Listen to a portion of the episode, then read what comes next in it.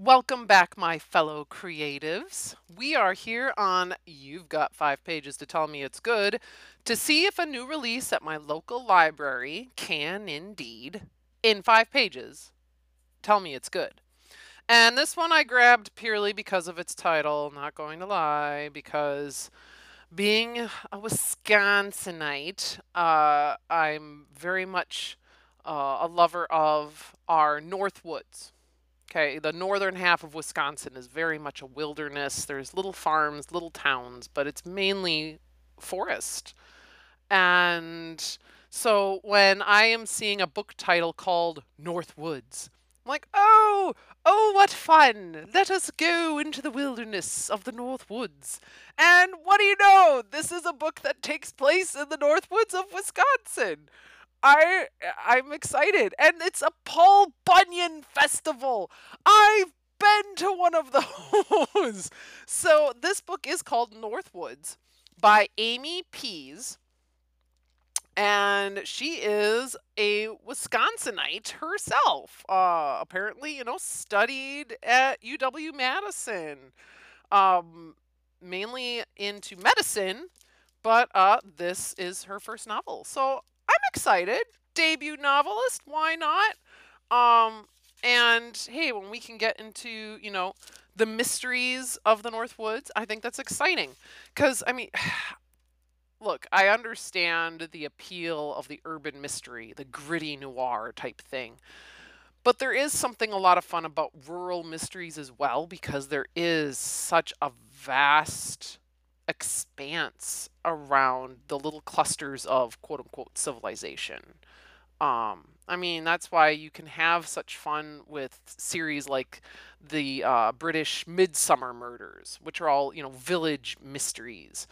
Um, and even uh, the Sherlock Holmes, oh, what is it? The Adventure of the Copper Beeches, I believe, is when uh, Sherlock Holmes himself says, you know, it's the countryside that scares him, not the city, because of that isolation factor. And yes, as one who loves the North Woods, it is a very isolating place. So I'm excited to see what Amy Pease has done there. Uh, let's go to chapter one, for there is no prologue, and see what Northwoods by Amy Pease dishes up. Eli North stripped off his clothes and waded into the water. The lake muck cushioned his feet, and, when he was up in up to his chest, he rested his plastic travel mug on the water's surface and let his feet drift upward. He had always been good at floating. The water had that mid August feel, warm and slippery and heavy with microorganisms, and a flotilla of lily pads protected the tiny beach from water traffic. Not that anyone would be on the water at this time of night. He tried to focus on the stars, the weightless sensation of floating. Meditation, they called it, a way to set aside negative thoughts. He put the mug to his lips and sucked the whiskey through his teeth so it wouldn't spill into his nose. His lip was split, only partially healed, and the fiery liquor lanced the wound open again. Michelle had agreed to meet him after work, but she'd left before he had shown up, two hours late. It was a sad routine, making promises, breaking promises, and there was a part of him that had been relieved when she was asked for a divorce. Oh, when she asked for a divorce in July. At least now they could both move on, her to something better, and him to a place where he didn't disappoint her all the time. He thought of Andy. Across the lake, somebody cranked up the radio. Etta James's voice slid over the water. A nice change from the usual shit kicking country coming from Dan Simmons' cabin. Classy with a K was how Michelle had always described Dan. Eli took another sip of whiskey and winced at the pain on his lip, at the throb of the surrounding bruise.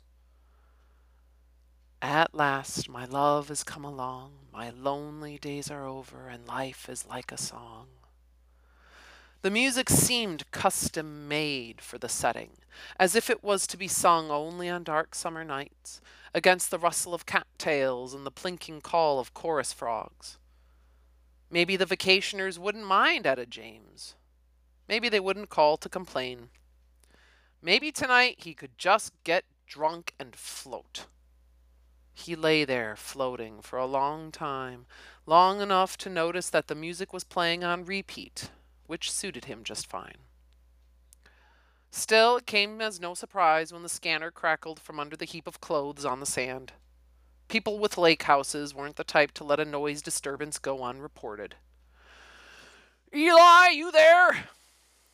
He ignored the dispatch, vaguely wondered why had bothered to bring the scanner to the beach in the first place, then breathed deeply and tilted his head backward until the water nearly covered his face. He relaxed his grip on the travel mug and let his arms and legs go limp in the soft, tepid water. The sound of the music was muffled now by the water over his ears, as if it was coming from another room, as if he had stepped away from a party. When the memories began to lap at the edges of his mind, he was ready for them and pushed them away. Eli! The bark of the scanner broke his concentration and he floundered. Like water poured into lake water poured into his nose and he choked, then scrambled to right himself. He coughed and sputtered and had just caught his breath when he noticed something pale bobbing among the lily pads several yards away, nearly concealed by the thick vegetation and heavy darkness. He swam toward the object, but the waves from his forward motion pushed whatever it was deeper into the lily pads with each stroke. He stilled, treaded water just enough to stay afloat until the wave subsided, then ducked his head under the water and swam toward where the object had disappeared into the thick plants. Three kicks and he surfaced. His travel mug still nearly full, bobbing against a lily pad. He grasped the handle of the mug and was surprised to find that his hand was shaking, that his heart was hammering in his chest in a way that had nothing to do with the distance he had swum. What had he expected to find floating in the darkness? With a twist of his hips, he turned and began to swim back to shore, holding his drink out of the water. He stumbled on the sand, caught himself, got up again. When he reached his pile of belongings, he eased the lid off the mug and tipped the rest of the contents into his mouth. He stood still for a long moment, the back of his hand pressed to his lips, then bent over to grab the scanner. And that's the end of the first chapter. Uh, yeah, there's a reason I didn't bother pausing at all. I mean, because this first chapter is all of a little over two pages. So technically, I could get into chapter two. Um, and maybe I will for a moment. Uh, but I really, this is a great opener. We didn't need a prologue. We used the first chapter to establish our character because this there's nothing else establishing this. This is a first. So we use that first chapter to establish our character, establish our setting. Um, I mean, we're not, we haven't said in the prose it's Wisconsin yet, um, which is fine. We know he's out on a lake at night, and we have a sense it's summer we have a sense this guy's alone, and we don't know where the split lip came from, but we as readers can make a few guesses. And that's really all we need in that first two pages. This is a guy who's clearly bummed, depressed, uh, isolated from his family, which honestly does kind of play nicely with the isolation of being in the North Woods, too. Uh, I like the Etta James at Last song playing there. There's a lot of great sensory details. And we're getting touches of exposition without giving everything away. Like that line, he thought of Andy. That's that's its own paragraph. Who's Andy? We don't know yet. Um, we know Michelle is his ex-wife. Uh, and clearly, you know, while he is sad about that, he also sounds like he's relieved with it too. But who's Andy? Could be a son, could be another lover. We don't know. And and and that's fine. We didn't need that information right here and now. We are focused on establishing this character who's clearly a loner, clear, clear, uh, clearly down. Um, and we're seeing that. We're we're not being told he's sad. we're shown it, which is fine. And it helps us also see where he finds his I don't know if you want to say comfort, but we're being shown where he is trying to bring some inner peace to himself. But something has disturbed that peace. And considering there is a scanner when it comes to noise disturbances, we can presume that Eli must be related to either some sort of law enforcement or some sort of neighborhood watch, um, which could also explain the bloody lip. Uh, and he has clearly found something that has disturbed him. And this being, you know, a mystery, I think we could gauge that it's probably a body. so, you know, we've got some time. Let's at least tuck a little bit into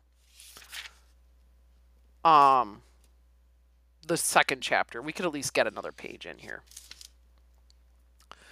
The shadows were thick along Lake Lawn Avenue. Red pines had been planted by the thousands in tight rows along, across Wisconsin by the Civilian Conservation Corps during the Great Depression, and now they created a thick, 80 foot high wall between the county highway and the bumpy, potholed gravel road that led to Barron's Resort. Few plants grew in the dim understory of the pines, and the base of each trunk was bald and knotted, forming shadow, shadowy allays as perfect and precise as they were dark. The sand in Eli's shoes chafed as he made his way from the parked cruiser toward the row of cabins. A campfire glowed in a backyard a little ways down the lake, and the flames illuminated a ring of people sitting in lawn chairs. Laughter and the pop and crackle of the fire mingled with Etta James, and none of the party goers seemed to mind the music. He thought of Andy again. His boy loved campfires. A born pyromaniac, and it wasn't until a few years ago that Eli and Michelle had been able to enjoy a campfire without fear of him falling into the flames. Now he himself was the one Michelle had to worry about, ever since he had stumbled, drunk, much too close to the neighbor's bonfire last Christmas. And his being burned to a crisp wasn't the only thing she was forced to worry about. They're going to find you dead on the bottom of the lake some day. The shore on this side of the lake was a zigzag of granite outcroppings and pine forest. Cabin 6 was partially hidden from the road by trees and from the water by a tall ledge of red granite. Through the pines, the windows of the cabin shone brightly. Barron's resort was picturesque, nostalgic, like something from a postcard. Split log cabins with red roofs and screened porches, stacked rock fire pits and tree stump benches. There was a tiny beach with Adirondack chairs and racks of canoes, and a long L shaped pier with a westward view across the shaky lake. Um. Yeah, we'll we'll keep reading to the bottom of this page. Okay, sorry, I was just double checking my time. The parking space next to the cabin was empty, with two long scars in the gravel where a car had peeled out of the driveway. The music blasted through the open windows, and a light shone over the door. He paused in the shadow just outside the pool of light to take stock of himself. He wasn't drunk. Buzzed maybe, but not drunk. His hair was still wet, his skin tacky with the lingering film of lake water. His uniform was rumpled and stale smelling from sitting in a duffel bag in the back of his car, and the tan fabric hung too loosely on his large frame. There was no doorbell, and nobody appeared when he knocked, so he let himself into the kitchen through the unlocked door. It was a small, homey space furnished with honey stained, knotty pine cabinets and a speckled linoleum floor. A formica table, chrome with a formica table, chrome with a bright orange top, sat in the middle of the room. All four orange vinyl chairs were pushed in. Nothing on the countertops. The refrigerator door was ajar and, upon further inspection, was empty and unplugged. No evidence of food or drinks. The music was jarringly loud, like a smoke alarm in the middle of the night, but he resisted the urge to find the source and turn it off. The noise hid the sound of his movements, and for that he was thankful. It had always been the sound of his own movement that had scared him in Afghanistan. And he announces he's from the sheriff's department. There, I'm going to stop. So, we have the cliffhanger of the end of the first chapter with him finding something clearly unsettling. And here now, just a couple pages into the second chapter, we know he is of military background. So if something scared him, that's all the more unsettling then. We get a little more about family. Um, you know, the fact that he is struggling with uh, this, our main character is struggling with alcohol um, and still misses his son. So we know Andy is his son. And that alcohol could potentially be the death of him, considering he fell on a bonfire. That's and what I do like as well with Amy Pease's prose here is she's very careful to drop the establishment, the background details um, in little bits. These are not huge chunks. Um, and even just our description here of this resort, uh, we are getting it in the action of still investigating something. So we only have like a couple sentences of what this resort mostly looks like, but we're mainly getting setting details to know where people are and that he is investigating noise. He's getting into what seems to be an empty cabin, and yet the music is coming from there. What's going on? So there's still that little mystery there. And for the record, yes, indeed, those red pines that are just packed on top of each other, the way they grow there, it does make even the highways feel very isolated through the North Woods. It's cool and weird at the same time. So overall, I really like this. I think this is a really strong start. I want to keep reading it. I'm curious to see if there's anything else I recognize in here. And and yeah, I'm enjoying her writing style a lot as well. And it's a nice example when it comes to starting a story of using the character, our protagonist, to hook readers and an inciting incident to hook readers. We didn't need a prologue to fake out or do any sort of bait and switch. And it didn't take long to build up either. Again, two pages and something bad happened. But having that, just that little bit of balance of setting and character, using them to help us see our character and the world, not just telling us about it. That was, that really cinched it for me. So, hey, if you're in the mood for uh, a rural kind of mystery, uh, I I think you dig Northwoods by Amy Pease. I mean, just give it a go. See what those first few pages see uh, say to you, and uh, then we'll see what I can find on my library's new release shelf next week. So until then, read on, share on, and write on, my friends. Cheers.